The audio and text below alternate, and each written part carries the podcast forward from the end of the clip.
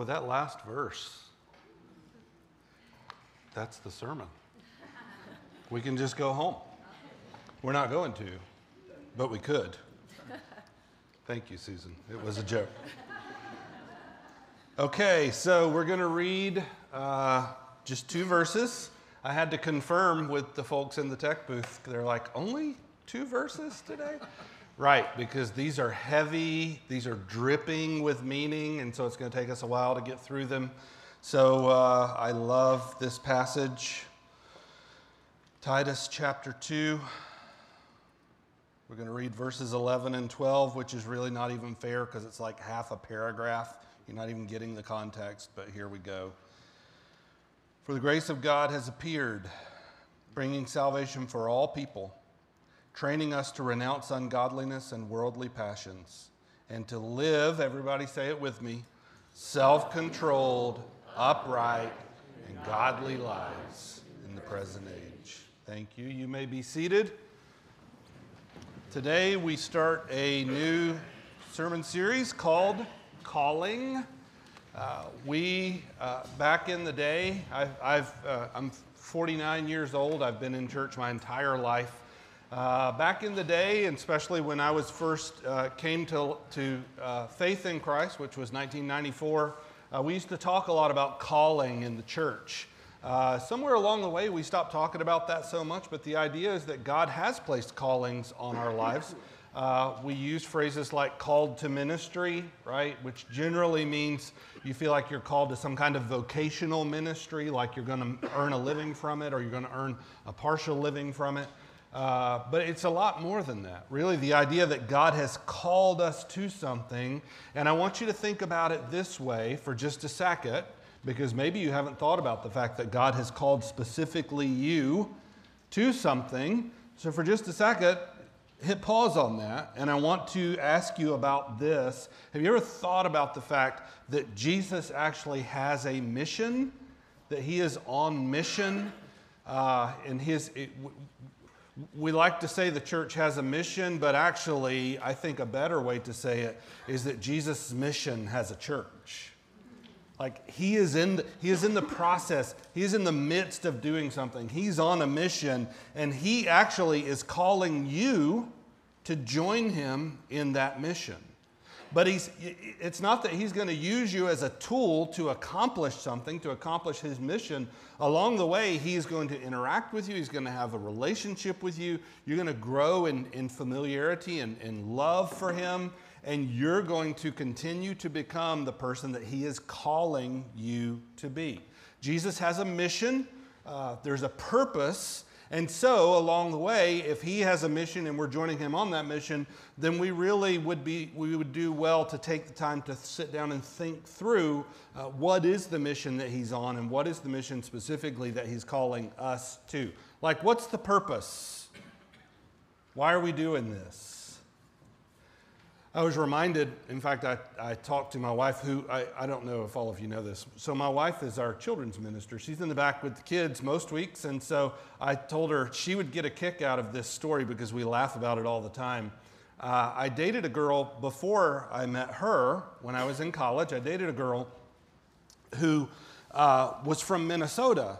And there's nothing wrong with being from Minnesota, but I was raised in the South and it was just a lot different. And I didn't think about it until I was dating this girl. She wanted to meet my parents. So we all met up for dinner at this very southern restaurant, okay? It was a buffet, there were fried things on it, right? And it looked like this old farmhouse. Well, I mean, we didn't think anything about it. She liked it, right? So we sit and we have dinner, and uh, she was a really nice girl, okay? And I hope she's not watching this. I don't think she is. really nice girl. Uh, great family. Her dad was one of my Bible professors, so, you know, no pressure, right? Got to get it right. So we have dinner and we walk out of the restaurant. And when we walked out of the restaurant, this southern style house, it looked like a farmhouse, it had a porch and there were rocking chairs on it, right? You ever eaten at the Cracker Barrel? That's a really poor imitation of what this was, okay? But that's the type of restaurant that it was. So we walk out from dinner, and we didn't think anything about it. We just walked over and sat in the rocking chairs and just sat there. And she followed over. We didn't say anything. We just sat down and started rocking. And after a little while, and I, I, promise I'm not making this up, this is what makes my wife laugh when I tell her this story.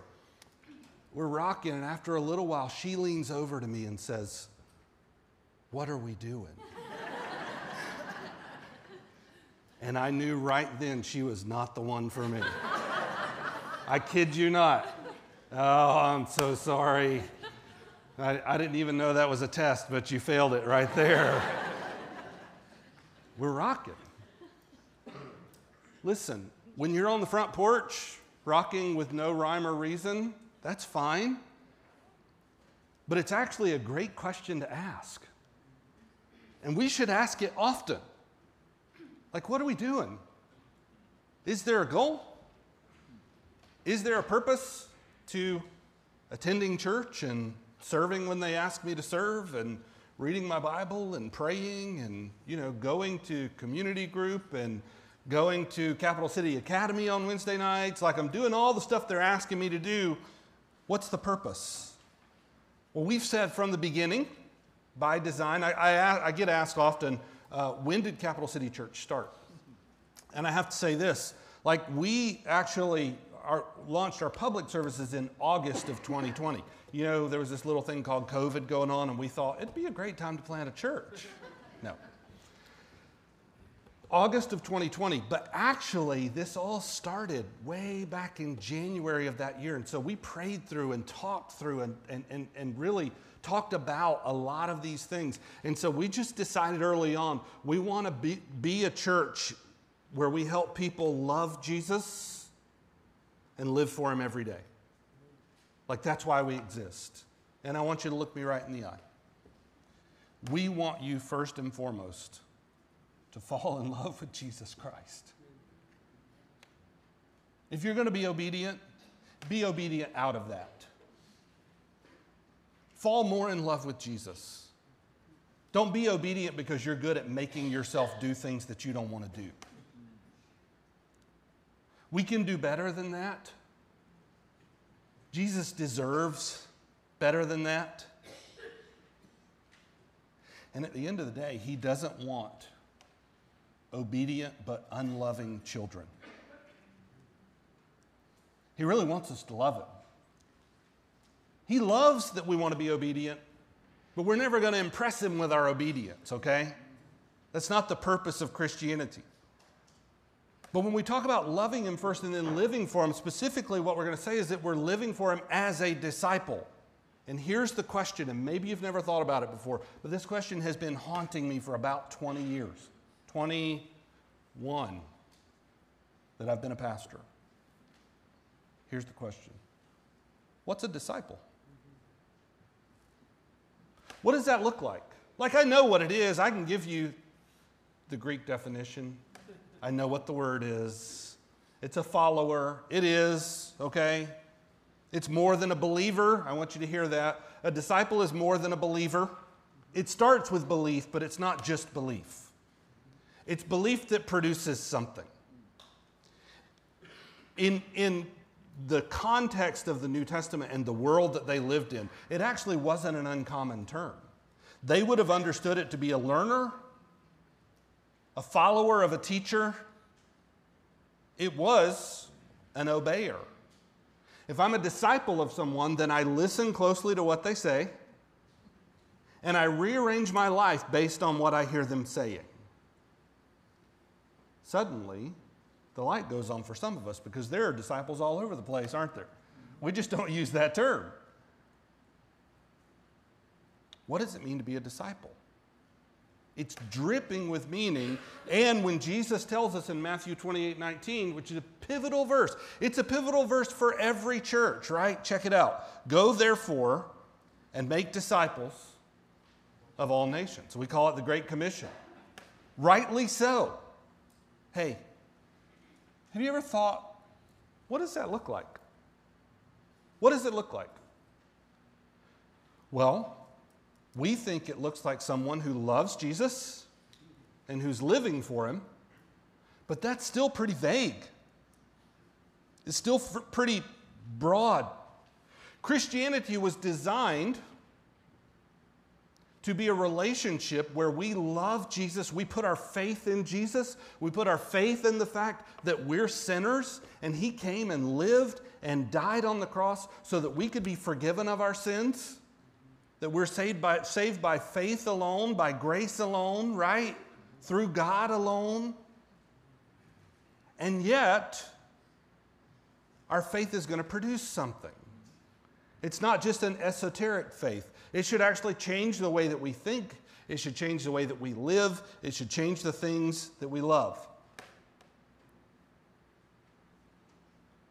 If we're going to follow Jesus' teachings, how do we know if we're getting it right? How do we even know what the target is? Like, what are we aiming for? The idea is that Jesus is calling us to do something, He's calling us to take some steps. And I would say this we purposefully, from the beginning, have talked about. Some of you have heard this, some of you have never heard it, in which case, pay attention, right? At Cap City Church, we talk about rows and circles and tables. We talk about that a lot rows and circles and tables. You're sitting in rows.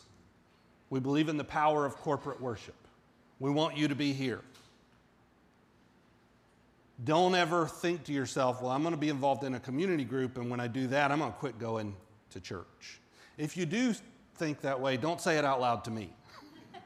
Because I'm going to say, no, like, no. It's, you, you're not going to get everything you need in any single environment. And I think one of the problems in our churches is that we put too much pressure on our environments, right? Like, you're not going to fellowship right here. Look around right now. Look at the way you're oriented. It's not really designed for fellowship, it's not designed to get to know each other.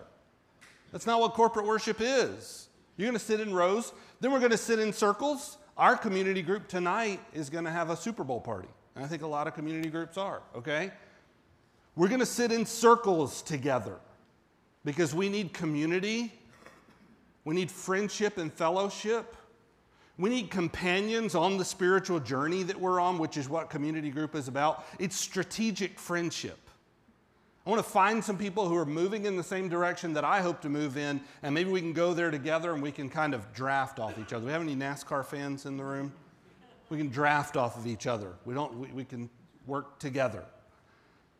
And then we have tables, rows, circles, and tables. Tables are, are a mentoring environment where you sit one on one with a spiritual mentor, and we really want, ultimately, we want everyone to have a mentor and to be a mentor because you can do both of those things. I promise you can.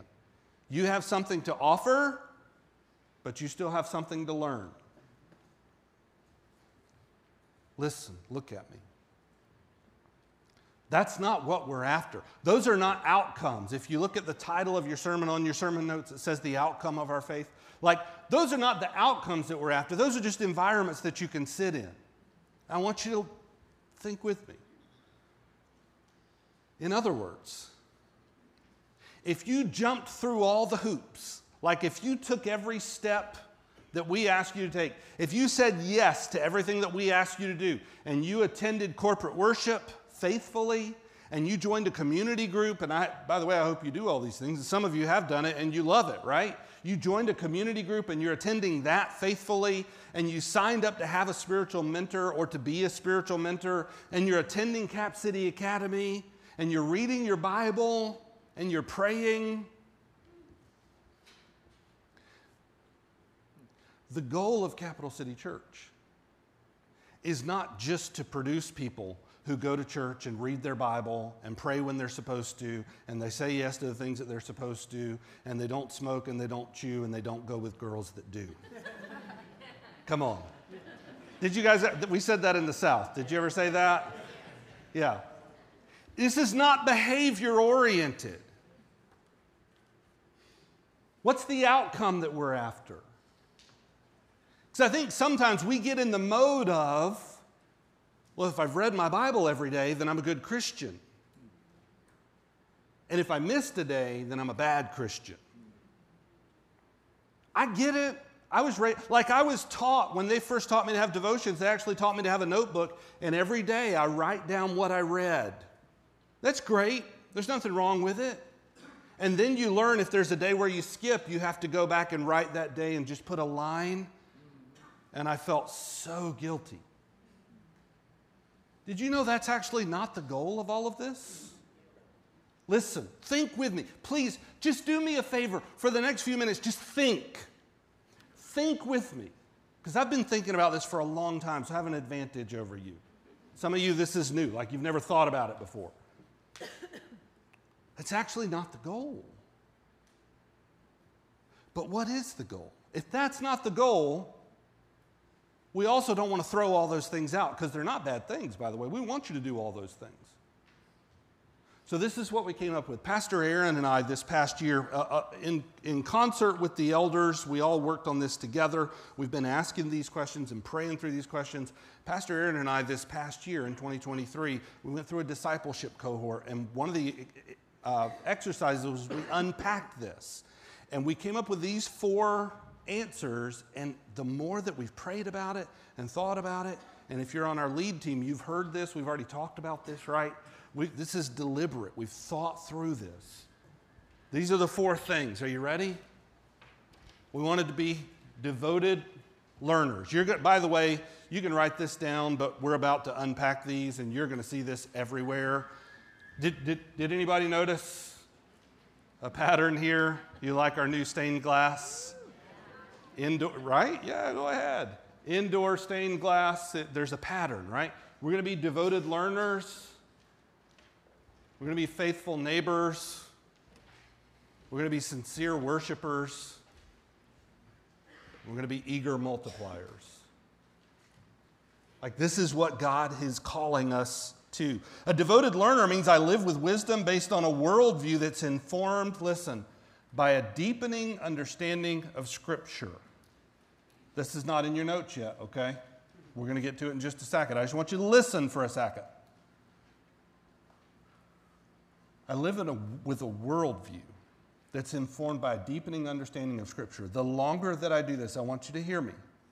The longer that I do this, and the more that I observe, the more I realize that everyone has a worldview. You have a worldview. And it's informed by a lot of things. Somehow that can be measured by how much time you spend with certain things, the sources that are, that are molding, that are pushing your worldview into a mold. Sources like social media, music, entertainment choices. And I'm telling you now, your worldview will make you or break you. And I'm telling you now, we want everyone to feel welcome here. But we will live as long as I have anything to say about it and the elders have anything to say about it. We're going to do our best to have worldviews that are more and more informed by an increasing and deepening understanding of God's Word. Like, if we don't do that, we should close the doors. If we're going to have our worldview informed by anything, why not have it informed by the wisest one? Doesn't it make sense to have a worldview that's informed by the one who made the world? I don't know. Maybe not. We're going to be devoted learners. We're going to be faithful neighbors. If I'm a faithful neighbor, that means I deal with those around me in an upright and just manner. We're going to be sincere worshipers. We're going to have a reverence for God. My reverence for God leads me to love Him deeply and obey Him gladly. And then eager multipliers. If I'm an eager multiplier, I take action to see God's work in me multiplied in the lives of others. So we circle back to Titus 2, which is just dripping with meaning for you, but it's dripping with even more meaning for me because, and I, it, this is totally, I'm going to use the word coincidence, but I don't believe in, believe in coincidences because I believe in the sovereignty of God, right? Yep. Amen. Amen, Timm.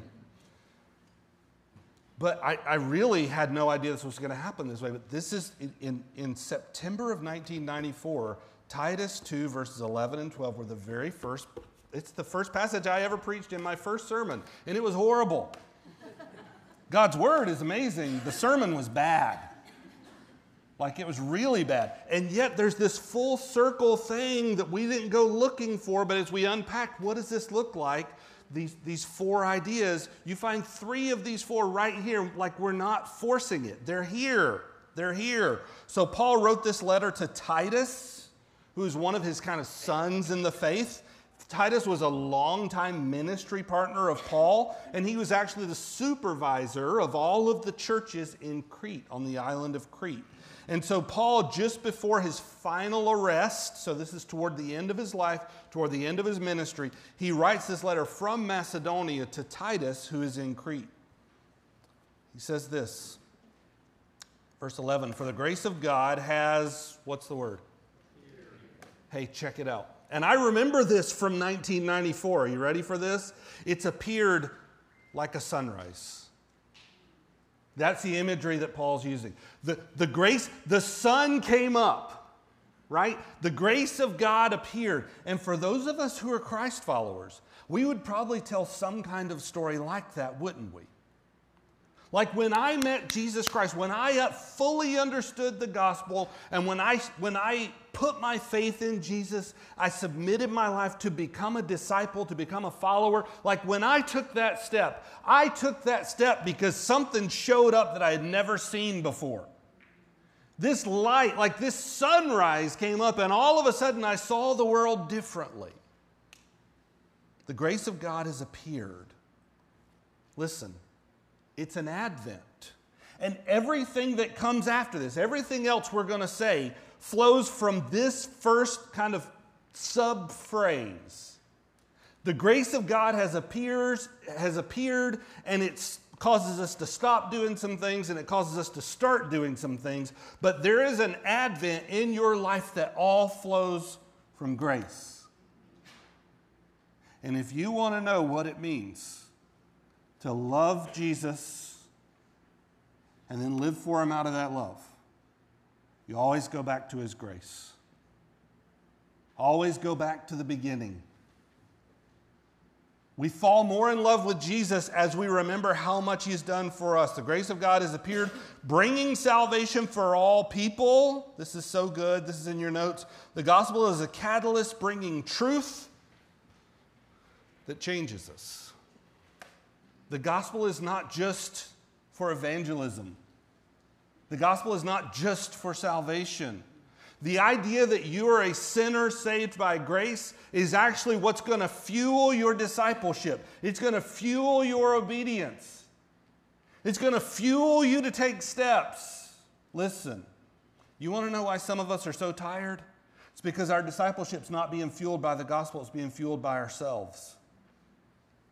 Not because we're bad people, but because we just fall into we fall into that pattern of behavior. It's up to me to get this right. Can I just get oh, man. You're not a believer, you're not a disciple, you're not a Christian because you get it right. You're a disciple because Jesus already got it right. He got it right on your behalf. He set you free from ever having to get it right again and now you're set free to get it right. How much fun is that? No pressure, just loving Jesus. All this happens because the gospel shows up. Verse 12, training us, this advent happens, the grace shows up, and some things end. Training us to renounce ungodliness, which means literally we don't respect God. We have no respect for God. We have no use for God. Training us to renounce ungodliness and worldly passions, which is, listen, a desire for the unimportant and the wrong. That's what that is. The grace of God, when it appears, when the sun rises for you, there's some things that are going to happen. One of the things that are, that's going to happen is you're going to, you're going to have a natural, or I should say a supernatural, pull towards some things going away. And maybe people made you feel guilty for this, but you need to know at the heart of what I'm about to say is not guilt, even though for some of us, guilt got layered on top of it in religion. But the heart of this is a good thing that we want to see, we want to turn our backs on ungodliness. And we want to turn our backs on worldly passions, the desire for the unimportant. In other words, there are some things that are going to go away. And we keep reading because, listen, it's not just some things are going to go away, they're going to be replaced by some things. Here we go.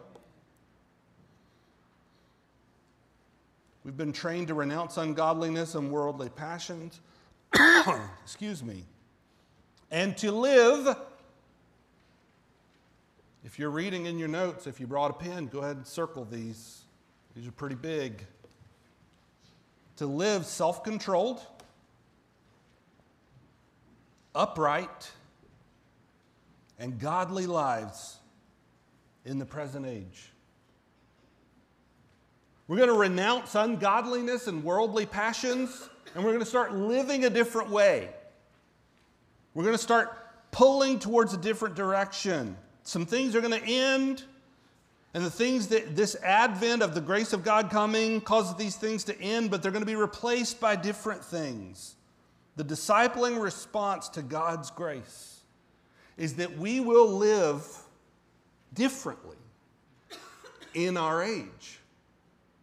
In our present and unspoken, but contained in the idea, even for Paul, was in this present difficult age. That's even more true for us, isn't it? Even more true than it was for Titus. In our present difficult age, God's still going to do this work. So, what are the three ideas very quickly? We're talking about the four callings of a disciple. We're going to unpack the first three because they're right here. And next week, we're going to talk about being eager multipliers. Okay, so very quickly, here we go. We're going to be self controlled. This is at the bottom of the front page of your notes. We're going to be self controlled, which literally means we're going to live with wisdom toward ourselves. We're going to grow as we grow as disciples, we're actually growing in living a wise life. What does it look like to live with wisdom as a follower of Jesus Christ? In other words, listen, to put it quite literally, disciples are sensible and they pay attention to what matters the most. Listen, not based on what you think matters most or what they think matters most, but in light of eternity, in light of all that we find in Scripture. What matters most in this situation? As disciples, we're learning to discern that better, and we're learning to make choices based on that. We're self controlled. In other words, we're devoted learners. We want to keep learning because here's the thing, y'all listen. Chances are, I feel pretty good about saying this out loud. If you disagree with me, come talk to me afterwards because maybe I'm wrong. Maybe you can prove me wrong. I doubt it, though. Chances are you don't naturally have a lot of wisdom. How you feel, Tom? Feel pretty good about that? I, I got a big head nod from him. That's a good sign. In other words, if you have wisdom, you got it from somewhere. Now, maybe you had fantastic parents who instilled it in you and it's deep down inside of you and you've never thought anything different. But naturally speaking, most people make really foolish decisions. So if we're going to, oh, if we're going to learn to live in wisdom, we're going to have to find that wisdom somewhere other than here. Don't follow your heart. You guys remember Rich Mullins? He sang a, a, song about don't follow your heart and don't follow your nose. You follow the Father of hearts and the Maker of noses. How fantastic is that? Don't follow your heart because it's going to lead you astray. That's horrible advice. Hey, do you want to be married to someone who for the next 50 years is going to do whatever their heart tells them to do? No. You know why? Listen, because the heart is deceitful and desperately wicked.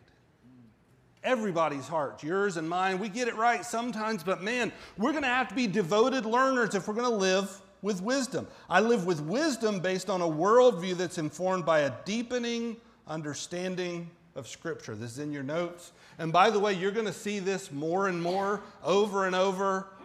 You look at graphics and banners, and there's a banner out front, and you think, man, they, they put a lot of work into this. Yeah, you have no idea. It's not going away. This is just what we're going to talk about. We're going to be devoted learners. Now, you think there's an environment where we could learn to be devoted learners? That sounds an awful lot like Capital City Academy to me. Devoted learners. How do I learn more? How do I learn to live with wisdom based on a worldview informed by a deepening understanding of Scripture? Can you exegete Scripture as well as you can exegete Facebook posts? Here are some questions that we can ask. What have I learned from God's Word recently that encouraged me? This is in your notes, by the way. What have I learned from God's Word recently that encouraged me? Maybe the key words recently. I don't want you living on old bread. What have you heard recently that encouraged you? What have you heard recently from God's word that comforted you? It's a loaded question, isn't it? Listen, look. What if we just started having coffee with each other and asking that one question? Hey, we're just gonna, we're, we're gonna meet for coffee. Marshall, we're gonna meet for coffee for an hour. And we're gonna ask that one question. You go first and you talk for a half hour, and then I'm gonna talk for a half hour. What kind of church would we be if we started asking that question? What have you learned from Scripture recently that encouraged you or that comforted you? What have I learned from Scripture, from God's Word recently that changed the way I see the world? I'll tell you what will happen. Over time, please hear this. I do not mean this to sound judgmental, and I apologize in advance if it does. That's not what I'm trying to do over time, if we could ask that question well, we would care less what others think about us and more what God thinks about us. Listen, I want you to hear me. That's not a statement about judgment, it's a statement about freedom. What if you had been set free from caring what other people think about you because your worldview had shifted to such a way that you really only lived to please God? What might it look like? It's not going to happen if you don't become a devoted learner. You don't get to invent what God said, He told us. Which is why when I showed up to Bible college and they said, What do you want your major to be? I said, Bible. I just want to learn what the Bible says because I don't know what it says very well. I want to learn it. That's the key, that's the heartbeat of the whole thing. We keep going. We're going to be self controlled, we're going to be upright, we're going to live with faithfulness toward our neighbor. That's what being upright means. Disciples live righteously by dealing with others in an upright and a just manner. We've actually talked about this quite a bit over the last year. We're not going to spend a ton of time on this, and we're going to be unpacking this in the future, by the way. We're going to be faithful neighbors because listen, we talk, you've heard me say this, some of you have heard me say this for three and a half years. I'm going to keep saying it. Somewhere along the way, culturally, we started throwing around words like social justice. And some churches have shied away from the using the word justice, right? I'm not going to, and I'll tell you why. Because justice is actually a biblical idea. And we won't abdicate that for the sake of misunderstandings or misinformation or whatever, right? We're, gonna ha- we're not going to have a worldview that's informed by social media or by whatever the latest conversation is. Justice, theologically, is the equivalent of righteousness. It's the same word. It's the same thing, dikaiosune in the Greek. It's the same word, it's the same concept. And righteousness and justice belong to God. They're not ours to take away. They're not ours to abdicate. If, here's what I'm saying God defines justice and righteousness, and He is the source of it. So as we move closer to Him, of course we're going to become more just. Of course we're going to be more faithful. We're going to be faithful neighbors. We're living in an upright way, is what, Titus, is what Paul said to Titus. I deal with those around me in an upright and a just manner. Here are some questions. When have I responded to a need around me? Wouldn't it be fun maybe to just have a community group where let's just go around the table? Everybody say, like, when, when did you see a need outside of you, maybe even outside of your family? Like, when have you been a faithful neighbor? people you live next to or the people you work with or whoever's in your circle. Like when did you when did you respond to a need around you? Listen to this. What do i have? We're talking about physical things here. What do i have that i could use to bless someone else with? What a great question what a great question to ask in a gimme gimme gimme american materialistic society what kind of church might we be if instead of saying, gimme, gimme, gimme, we were saying, let's give, give, give, give? We want to be faithful neighbors. Here, by the way, listen justice means doing and speaking good to others, which can bring both thankfulness and tension. Because sometimes when you do good to others, helping meet needs, I love this Look, what's the bread about, right? We're helping people who are hungry. What a great idea. We're helping people who are hungry. We're helping meet needs. That's faithfulness, and people are thankful for that. But sometimes being faithful neighbors means speaking things that others might not want to hear, and we don't say it in an unloving manner. But I think you're figuring out anymore that doesn't always matter what manner you say it in. It is going to be called hate speech anyway.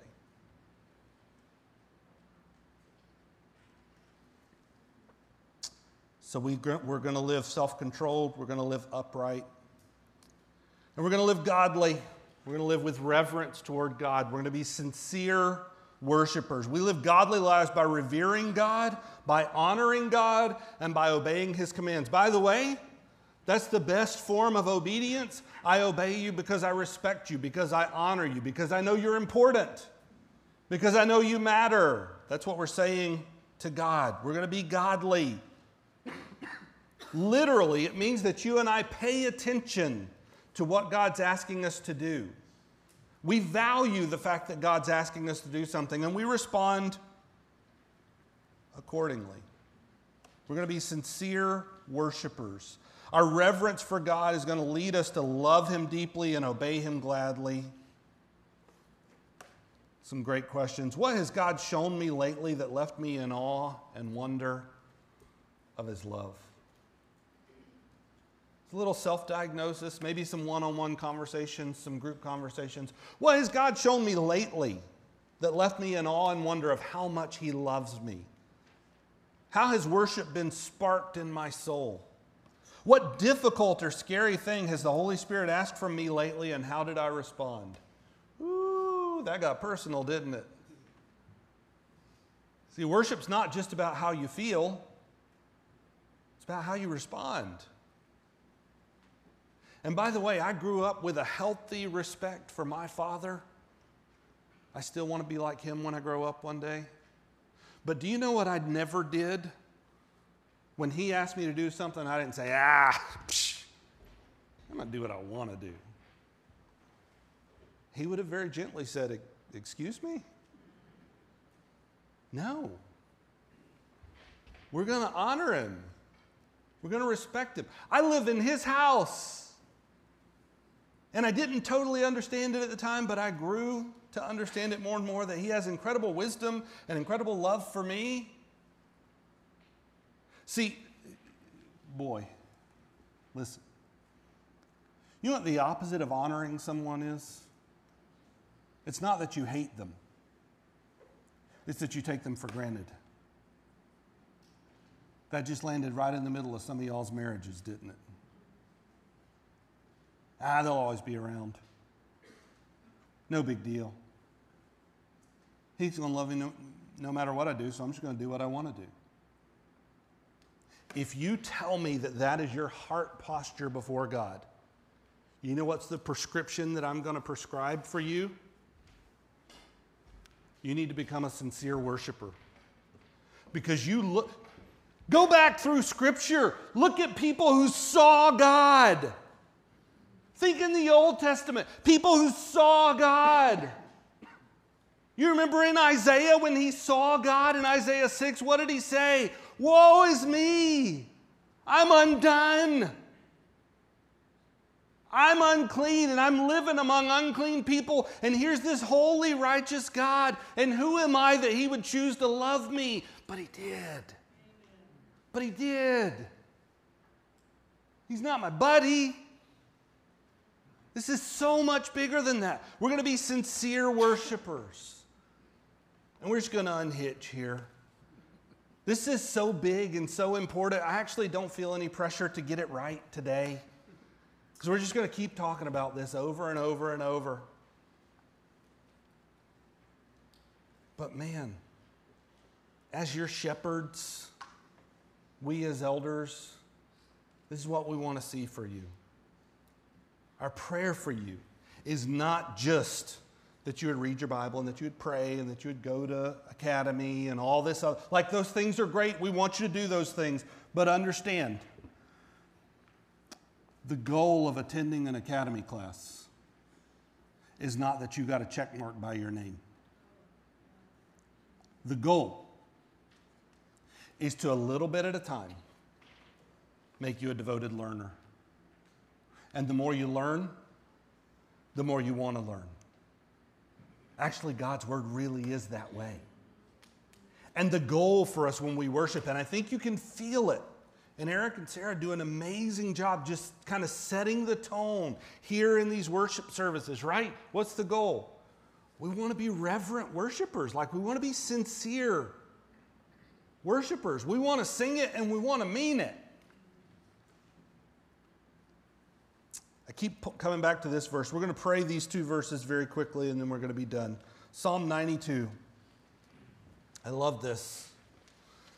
This is in your notes and it's up here. The righteous flourish like the palm tree and they grow like a cedar in Lebanon. I, when I hear this, the righteous are people who have been made righteous by the blood of Jesus Christ. Listen, and who are also growing in righteousness as disciples, because that's our calling.